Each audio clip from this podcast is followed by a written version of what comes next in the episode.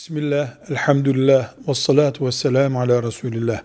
Bir inşaat firmasında, bir fabrikada veya ticari bir merkezde ortak olanların zekatı o şirkete olan ortaklık oranı kadardır. Yüzde otuz ortak olan o şirketin e, ticari zekatının yüzde otuzunu kendisi verir. Yüzde yirmi ortak olan yüzde yirmisini verir.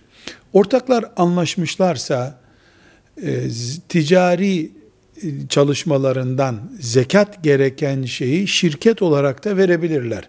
Yani herkes hissesi kadar yine zekatını vermiş olur böylece. Velhamdülillahi Rabbil Alemin.